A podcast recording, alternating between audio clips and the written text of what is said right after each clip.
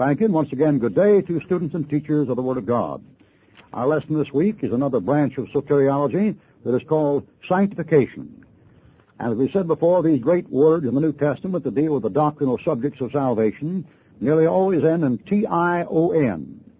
The lack of preaching about these great biblical words is proof positive in the Laodicean church age that those who profess to believe the Bible no longer believe it and very few of them teach it or preach it. The uh, fact that the average saved child of God is unfamiliar with these words shows they have not been given to him or taught to him by the modern so-called faith ministry. While the modern carnal Christian, the baby in Christ, has been bragging about his gifts and this and that and so forth and so on, he has simply ignored and slighted and stepped on and shelved and ditched the great truths of biblical Christianity. These have to do with expiation, propitiation, sanctification, justification, imputation, redemption, regeneration, and adoption. So when we talk about these great truths, we're talking about Bible truths that deal with the doctrine of the Word of God. And as we've said many times in this broadcast, our job here is to give you what the Scriptures say about the Scriptures and not what they are merely presumed to teach. There are people who pick up the Bible and find a verse in it that they think backs up something they believe and then swear that that verse teaches what they believe. That isn't the purpose of real Bible study, nor is that the method of real Bible study. The method of real Bible study is see what all the Scriptures say about all the Scriptures. And of course, that is our habit here from our youth up, as the expression goes. For example, when we teach what the Bible says about the gifts of the Holy Spirit in 1 Corinthians chapter 12, we never take the two out of the list we think we have and then try to prove the Scripture backs them up. That's what you call private interpretation. And Simon Peter calls it wresting the Scripture to your own destruction. First of all, we read the gifts in 1 Corinthians chapter 12 and compare them with the gifts mentioned in Romans 14 and 15. Don't you think that's rather wise to compare Scripture with Scripture before jumping in over your head? The next thing we do is compare them with the gifts of the body of Christ in the form of people instead of individual gifts. Ephesians chapter 5. Don't you think it's wise to consult the Scripture before you plunge in and don't know the depth of the water? For example, if we're talking about these gifts, we immediately look down the list of gifts and find which ones are signs and which ones aren't. Because we know the signs are for Israel, therefore the apostolic signs are given to apostles, and we were told this by Paul in 2 Corinthians chapter 12, verse 12. Once finding out the apostolic signs are for Israel, we find these signs mentioned in Mark 16 and note what they are. We come then back to the list in 1 Corinthians 12 and learn immediately that every sign given to Israel by an apostle or in the Acts of the Apostles ceases when the Acts of the Apostles ceases because the apostolic ministry ceases. We learn this from going to Revelation chapter 2 verse 2 that the people who claim to be apostles and have the apostolic gifts are said to be liars. Revelation 2 verse 2. Therefore when we realize the devil is a liar, Acts, or, or uh, John chapter 8, we turn to 2 Corinthians chapter 11 verse 1 to 7 and 2 Thessalonians chapter 2 verse 1 to 10. And we learn in the last days when Satan comes, he has the signs given to Israel. And of course in 2 Corinthians chapter 11, they're called counterfeits.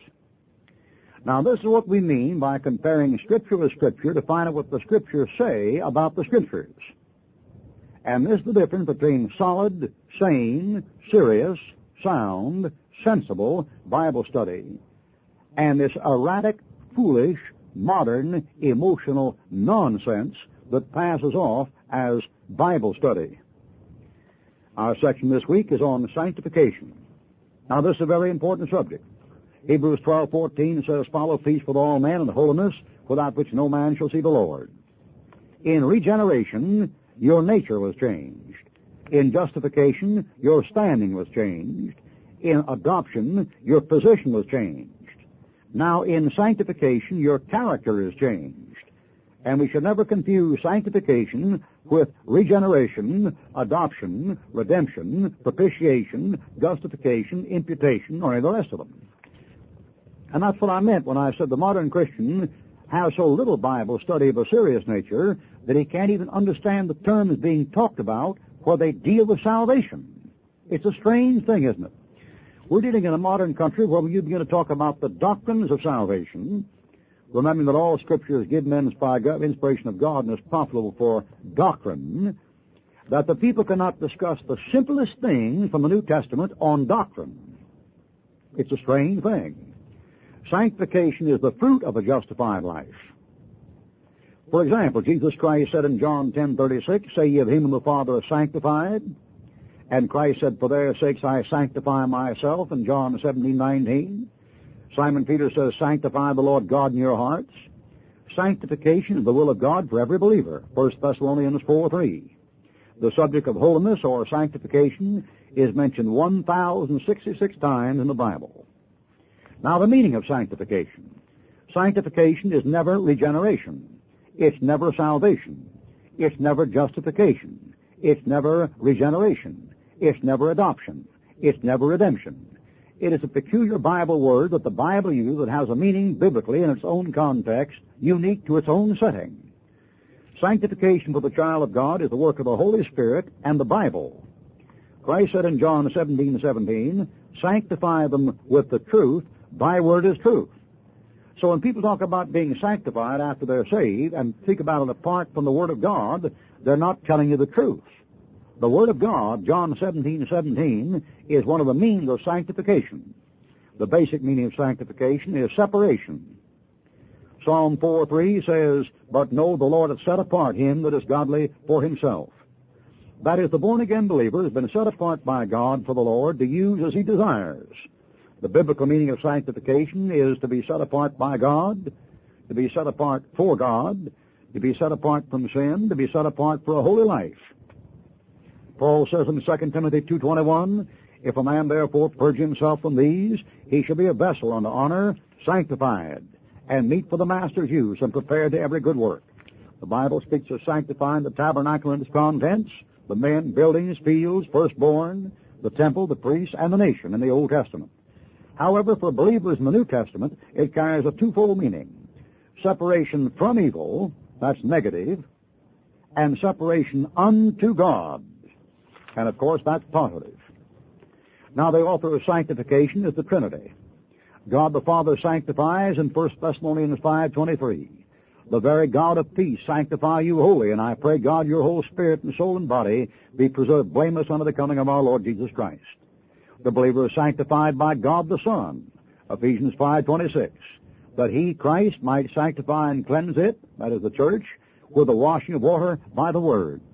Sanctification is by the Holy Spirit, 2 Thessalonians 2.13, because God hath from the beginning chosen you to salvation through sanctification of the Spirit. Holiness, then, is not an achievement to be accomplished, but a gift to be accepted. And the use of this gift will increase our sanctification. This is a gift that you don't often hear spoken about by the people who brag about their gifts. Because most of the people who brag about their gifts are in fellowship and company with liberalistic translations, modernistic preachers, Bible denying Christians, Bible perverting Christians, and works that play worldly music and have worldly friends and keep company with worldly Christians. Now the means of sanctification. First of all, by the Bible itself. John 17, 17 says, Sanctify them through thy truth. Thy word is truth. David said in the Old Testament, Wherewith shall a young man cleanse his way? By taking heed thereto according to thy word. To be sanctified, you're going to have to spend much time with the Bible. The Bible purifies and the Bible cleanses. For after all, it's the Holy Bible that reveals sin. In the New Testament, for example, there are 21 lists of sins with a total of 202 sins, of which 103 are different. That is, there are 103 different sins mentioned in the New Testament that have nothing to do with smoking, or drinking, or dancing, or killing, or stealing, or lying. A 103 of them. Don't you find that interesting? Those sins like laziness, indifference, overeating, undersleeping, worrying, doubting your salvation. All right, sanctification is by the word of God, first of all. Secondly, it's by the blood. We read in Hebrews 13:12, wherefore Jesus also, that he might sanctify the people with his own blood, suffered without the gate. The word reveals our sin, the blood cleanses it away. The result is sanctification. We're sanctified by chastisement. In Hebrews chapter 12 we read, For our human parents verily for a few days chastened us after their own pleasure, but He, that's God, for our profit, that we may, might be made partakers of His holiness. All right? We're sanctified by yielding to God. Paul said in Romans 6:19, even so now yield your members servants to righteousness unto holiness. And in 2 Corinthians 7 1, quote, having therefore these promises, dearly beloved, let us cleanse ourselves. You yourself can be an instrument in your own sanctification. Let us cleanse ourselves from all filthiness of the flesh and spirit, perfecting holiness in the fear of God. Then we too have a part in sanctification. Our part is seeking out sin in our lives, judging it, casting it away, preparing for cleansing, and then availing ourselves of the prayer promises and the holy word of God. Daily, the child of God must appropriate Jesus Christ as his sanctification. Daily, you must claim his holiness, his faith, his love, and his grace. The secret of a holy life, not what they call a good or a nice life. That's the political connotation of the modern Christian international socialist. The secret of a holy life, that is a life in fellowship with God, is the continuous appropriation of the Savior's holy life to yourself. That is, your degree of sanctification is in relation to your appropriation of the Lord by His Holy Spirit and by His blessed book. Now, on sanctification, there are three tenses in sanctification past, present, and future. First of all, we have an instantaneous sanctification that occurred in the past. 1 Corinthians 6.11 said, But such were some of you, but ye are washed, ye are sanctified, ye are justified in the name of the Lord. You will notice in Hebrews chapter 10, verse 8 to 12, that the moment you trust Christ as Savior, you're sanctified once and all, finally and forever, by the death of Christ dying on the cross. So the first work of sanctification is instantaneous and occurred in the past. That is, these pastors speak of sanctification as a past experience with washing and justification. Then the second tense of sanctification is the present tense, or progressive. For example, you're told in the First Thessalonians, this the will of God, even your sanctification.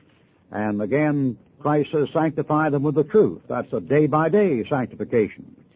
Our mirror for seeing our dirt and uncleanness is the Word of God, which reveals sin. The Holy Spirit does not reveal all of our unChrist-likeness at one time, but gradually from time to time. And the moment, day by day, that the Holy Spirit, through the Word of God, reveals something to us, we should seek cleansing and continuously pursue a path of progressive sanctification. Finally, we have not merely the past and present sanctification, but the future or final sanctification. Where we read in 1 Thessalonians 5.23, The very God of peace sanctify you wholly, and I pray God your whole spirit, soul, and body be preserved blameless on the coming of our Lord Jesus Christ. Faithful is he that calls you, who also will do it. That is, someday we will be completely holy, without one grace missing, mature and perfect, without one sin. And this great and terrific experience will be ours when the Lord Jesus Christ comes and changes our bodies, and then we shall be like Him. 1 John 3 2. This, by the way, is your predestination. There are only two times in the Bible the term predestination occurs, and neither time is it connected with salvation. The first time it occurs in Ephesians chapter 1, verse 4 to 6, it is in regard to the fact that once you have been already saved, your predestination was to be adopted as God's son. The only other time the term occurs, it had nothing to do with salvation, but referred to the fact that once you were saved and had received Christ, your final destination was to be conformed to the image of His Son. This then is the final end of completed sanctification.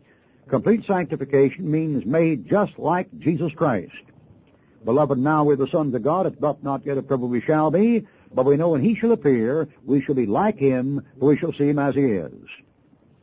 That is, we're pressing on into future perfection. Philippians 3, 12 to 14, while daily perfecting our earthly progressive sanctification. Now, it is the utmost importance for the serious student of the Word of God who believes the Bible and takes it seriously and studies to see what the Scriptures say about the Scripture, it is the utmost importance that he understand these three tenses of salvation and these three tenses of sanctification. For example, when Christ died on the cross and you trust Him as your Savior, dying in your place, at that moment you were saved from the penalty of sin, hell. day by day, as you live with the Lord and work with the Lord and appropriate the Word of God, you are being saved from the power of sin. That's progressive. That's now. And someday when Jesus Christ comes, you'll have a perfect sinless body and be exactly like Him, and then you'll be saved from the presence of sin. Now, do you understand these three tenses? The Lord has delivered us, the Lord is delivering us, and the Lord will deliver us. The unsaved elder who tries to preach uh, the teaching of Acts chapter 2 in any form always has trouble with this part of the Bible. He can never get it through his head that salvation and sanctification are on pretenses. And they're always trying to make you think that your future salvation depends upon what you're doing now. It doesn't. It depends on what you did with Jesus Christ. The man who gets his Bible all scrambled up, the messing around with Acts chapter 2 and doesn't know what he's talking about about half the time, that man can never get this thing straight that salvation from the penalty of sin is in the past, salvation from the power of sin is in the present, and salvation from the presence of sin is in the future. Many of these poor souls trying to work their way to heaven have talked themselves into thinking that they've gotten rid of the presence of sin in this life. That's future. You don't get out of the presence of sin, son, until they put you to bed with a shovel, or else the upper taker gets you instead of the undertaker. Sanctification in the Bible then is in three tenses. That is, if you believe the Scripture, comparing Scripture with Scripture, studying the Scripture, instead of taking a verse out of context to prove what you've been taught. And that is why we call this program a theological seminar. These are advanced lessons, seminar, in doctrinal matters, theological matters. And these matters here deal not with what somebody thinks is so because somebody quoted a verse. These seminars deal with what the Bible says about the Bible verses that comment in the Bible setting. In the Bible setting in which the biblical verses occur, the Bible clearly states three tenths of salvation. Past. 1 Corinthians 6 and Hebrews 10. Present. John chapter 17, 1 Thessalonians chapter 4. Future. 1 Thessalonians chapter 5 and 1 John chapter 3. Now that's it. That's it. That is the truth of the matter, the whole truth of the matter, nothing but the truth of the matter. Any attempt for you to get to heaven by living a holy life or sanctify yourself is going to end in a lake of fire. Because your salvation doesn't depend upon your present progress in sanctification, but upon your past sanctification at the cross of Calvary. Any attempt you have to get rid of sin, all the sin in this life, and perfect holiness in the fear of God, and make yourself think that you're conforming the image of God in this life, is doomed to hallucination and demoniac possession, because that is your goal in the future for which you are predestined. And this explains why we have such godless, depraved, corrupt biblical teaching in America today, where the man is quoting Scripture without telling the truth one time he says it. One bunch of people is going up and down and trying to make you think that your progressive growth in grace will merit salvation, where it'll not. And the other group are trying to make you think that you can be just like Jesus Christ before you die, which you can't. Where did this come from? This comes from straight out and out, willful, deliberate rejection of the revealed truth of the Holy Bible. And that's why the people who teach these things always use more than one version. Have you noticed that? Every man trying to mess you up on biblical truth has to pick up some other version to change the truth and make it line up with what he thinks. The man who rejects the truth will eventually try to find some version that backs up his rejection of the truth of God. And the truth of God in these passages is that sanctification is past, Hebrews 10, 1 Corinthians 6, and present, 1 Thessalonians 4, John 17, and future, 1 Thessalonians 5, 1 John 3. Now the best way to check that out is get you a Bible and open it and read it. You'll be amazed at the light that a King James Bible throws on modern preaching. Now the reason for our sanctification is simple.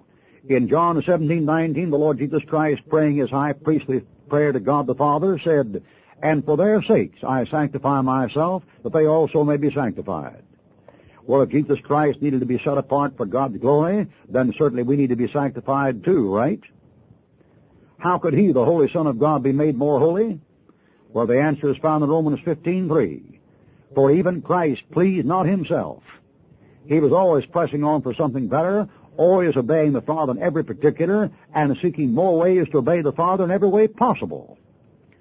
Therefore, it is certainly clear that if we're a disciple of Christ, we're to press on, ever on, ever upward, to be more like Him, to yield His will more and more, to search the Bible for His will more and more each day, and instead of stopping with some ridiculous nonsense about exercising gifts, we should be busy about the Father's business, finding what His will for our lives is, and practicing it. That's the place the modern Christian gets into. The modern Christian gets stunted, and instead of going on to Acts, Romans, and Galatians, he stops in Acts chapter 2 and skips Romans and land in 1 Corinthians 14 and spend the rest of his life whining and complaining about the teaching of real Bible doctrine like it was the unpardonable sin or something because it doesn't back up the nonsense he's propagating. You're to grow in grace. You don't stop with Acts 2. The apostles didn't. Simon Peter never once again in his life preached Acts 2 to anybody.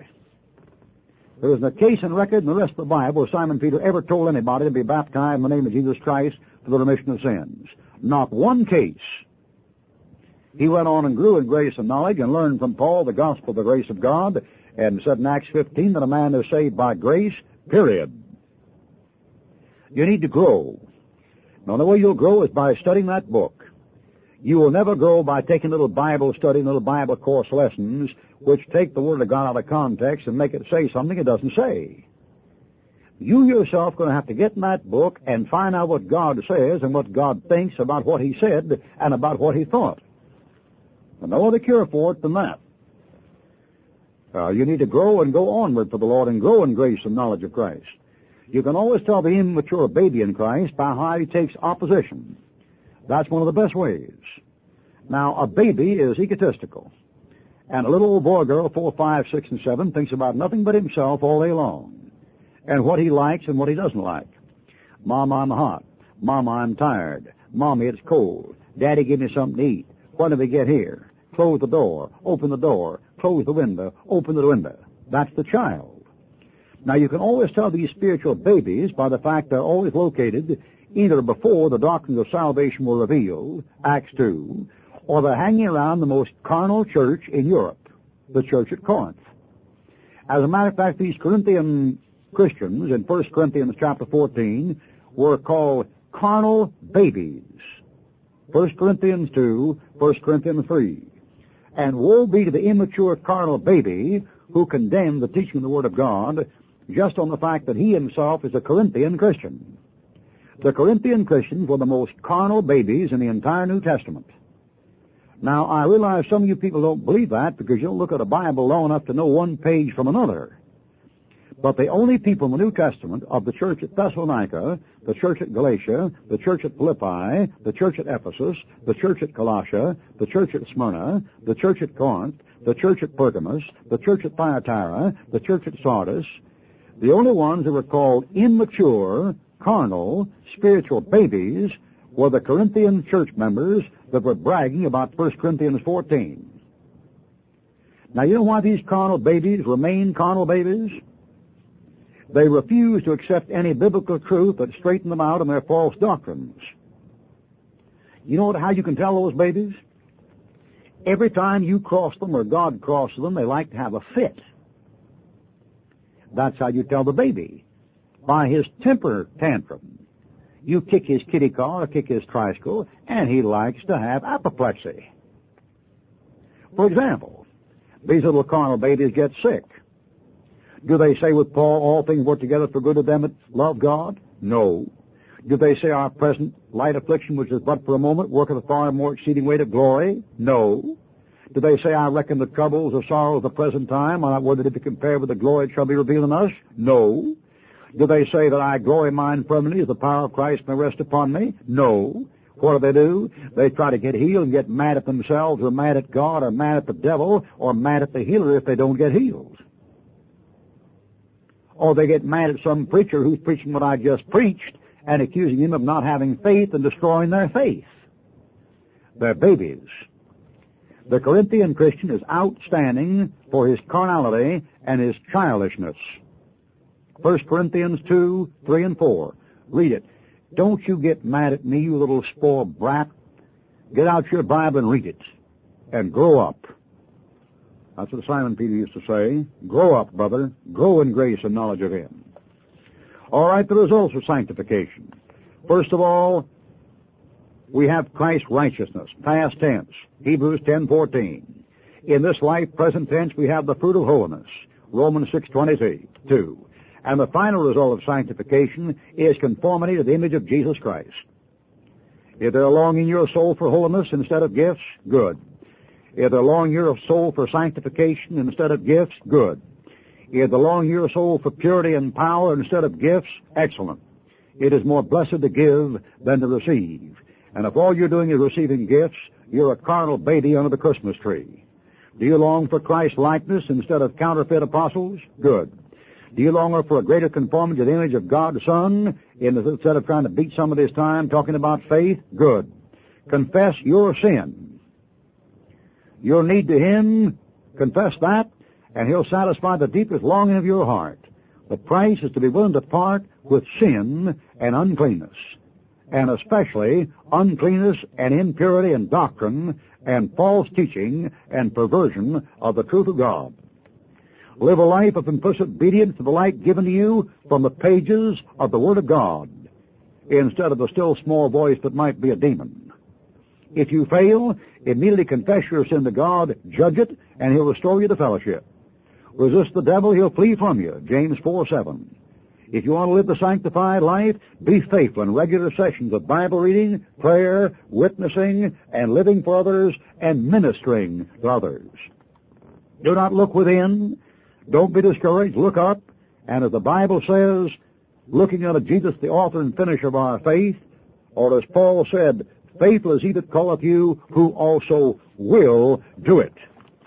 Blessed are they that thirst and hunger after righteousness, for they shall be filled, and not filled with phony, apostolic, counterfeit gifts to impress people with their carnality, They'll be filled with the Holy Spirit of God, which will drive you to your knees in prayer, drive you the Word of God for the truth, and drive you out in the world of unsaved people to witness and testify to them of the saving, redeeming grace of the Lord Jesus Christ and His shed blood on Calvary's cross.